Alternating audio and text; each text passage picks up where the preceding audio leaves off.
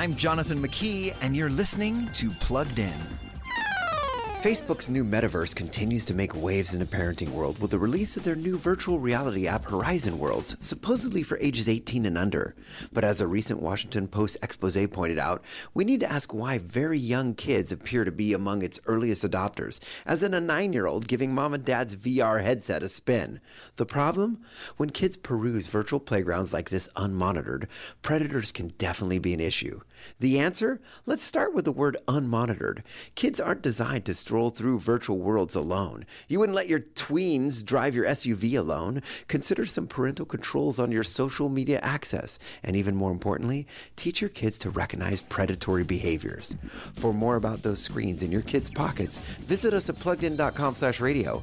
I'm Jonathan McKee, author of Parenting Generation Screen, with Focus on the Family's Plugged In.